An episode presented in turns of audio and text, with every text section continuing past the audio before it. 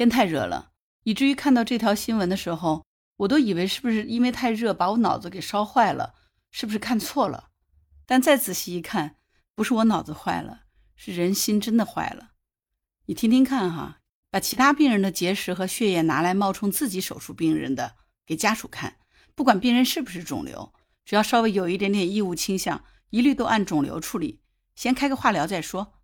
网上有很多网友举报，湖南湘雅二院有一个叫刘祥峰的医生，他顶着省创伤急救中心副主任的名号，小病大治，大病乱治，没病也要治，反正就是让患者怎么多花钱就怎么搞。如果网友们说的这些都是真的，那这个恶劣程度简直就是刷新三观呀！真是那句话，地狱空荡荡，恶魔在人间。湖南湘雅你可能没听说过，那有一个说法，我跟你说一下，你就知道它的地位有多高了。在咱们国家的医疗界，有一种说法叫做北协和、南湘雅、东齐鲁、西华西。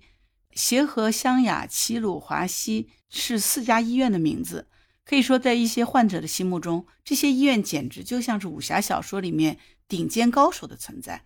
不过这一次南湘雅出事儿了，目前这个消息在热搜榜上排第一，网上都传疯了。不过事实到底是怎么一个情况，我们可能还是要等待官方的调查结果。目前最新的情况是，长沙湘雅二院已经通报说，医院对此高度重视。初步调查发现，刘祥峰在医疗的过程当中存在不规范的行为。目前呢，已经免掉了他的副主任职务，还有他的处方权和手术权。接下来，医院会根据有关的问题线索展开进一步的调查。希望法律不要冤枉一个好人，但是也绝对不会放过一个坏人。我在网上整理了一些网民匿名举报的内容，如果真的是属实，那这个坏人就一定不能放过他，因为实在是罪大恶极。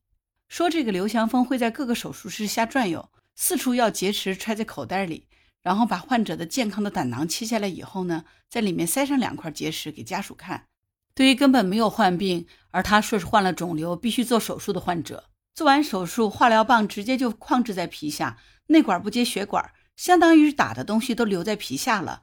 然后还要求患者每个月化疗，他亲自上阵注射氯化钠，患者还感恩戴德，因为刘教授的手艺好。亲自给患者打化疗，而且一点不难受，还不掉头发，真是不愧是附二院的大教授，水平之高，责任心之重，啊，简直是我都看不下去了，真是无耻！这个人，那当然是不会掉头发了。氯化钠就是生理盐水，打生理盐水怎么可能会掉头发？如果这个网友爆料是属实的，这个姓刘的可真是恶魔在人间。我还看到网上有一个匿名用户的爆料。我估计他可能是医院的职工，所以他不方便露名。他说他结束了一天的工作，继续补充吧。现在二院职工已经不准发帖了，因为这说明打到痛处了。这个网友是从湘雅医学院本科读到研究生毕业才离开的，目前他还有很多同学在二院读博。当初他就是网红刘教授身后一个小小的实习同学。他说这个刘教授可以把所有的病人都当成赚钱敛财的工具，不用调查。直接以多次故意杀人罪判死刑都是不够的。如果妇儿院不下狠心做这个截肢手术，最终的结果就是和刘教授一起下地狱。他说：“这个人是刷新了我的三观和认知的。自从他组里轮科，我是万万没有想到，一个医生居然黑心到这种地步。只要是找他看病的，稍微有一点异物倾向，管你是不是肿瘤，一律按肿瘤来处理，先给你开个化疗再说。对于那些文化低、没读过书的农民工。”如果你挺过去了，就说是治好了；没挺过去，就说你的命就是这样。我也没办法了。我当时挺想质疑他的。有几个我手里管的病人，明明没有报异形，但是他直接就和病人家属说是肿瘤了，我人当场差点裂开了。还骗湘雅的本科生要别人帮他做实验、写文章，到时候保他读研读博的名额，各种诓骗学生病人的事件，只有我们想不到，没有他做不到。被他送进湘雅二医院中心 ICU 的。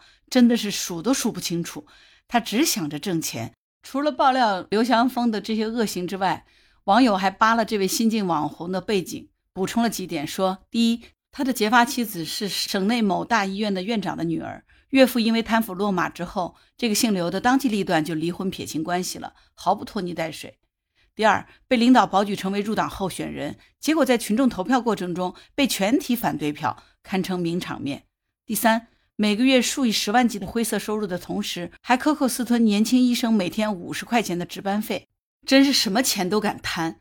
实话说，大家有没有发现一个问题啊？就是为什么医疗领域里头最容易闹出医患矛盾以及类似于这种恶性的案件呢？我们经常说顾客是上帝，其他的行业顾客也许不是上帝，但至少是客客气气的。但是在医疗行业就有一点不一样了，因为提供服务的医生和接受服务的患者经常地位是倒过来的。其实这里面是有一个很重要的原因，就是信息不对称，也就是说隔行如隔山，但是这个山实在是分高低大小的。比如说送外卖的和送快递之间，这个山就是个小土堆儿，迈一腿咱们就顺过去了。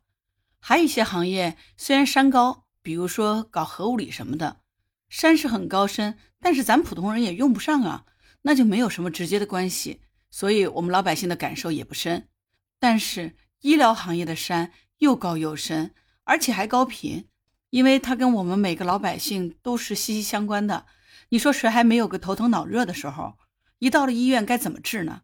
那几乎就是完全靠医生说了算，而且患者的预期跟实际的效果之间可能还会有差距。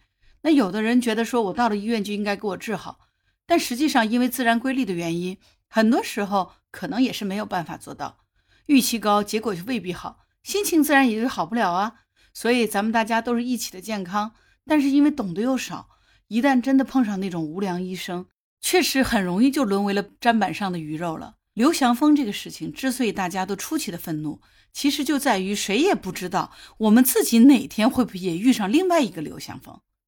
记得当年的莆田系一度也是非常猖獗的，可是，在魏则西事件之后，大家都知道了其中的套路，莆田系就成了过街的老鼠，国家的法律也进行了严惩。但是这一回呢，希望经过湘雅医院这个事情，相关的监管部门应该好好考虑一下，如何从制度上堵住类似的漏洞。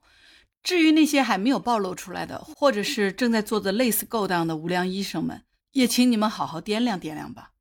正像人民网评论所说的，常规的手术治疗并非一己之力就能够轻易完成。这个刘某的医疗过程中存在不规范的行为，到底是个案还是有同事配合，以至于说是整个医院体系的问题，是要一查到底的。事情的真相到底如何，让我们拭目以待吧。好了，这件事就聊到这里。如果你喜欢木兰，就请关注木兰，并给我评论点赞。你也可以加入木兰之家，请到那个人人都能发朋友圈的平台，输入木兰的全拼下划线七八九，就可以找到我了。今天就到这里，我是木兰，拜拜。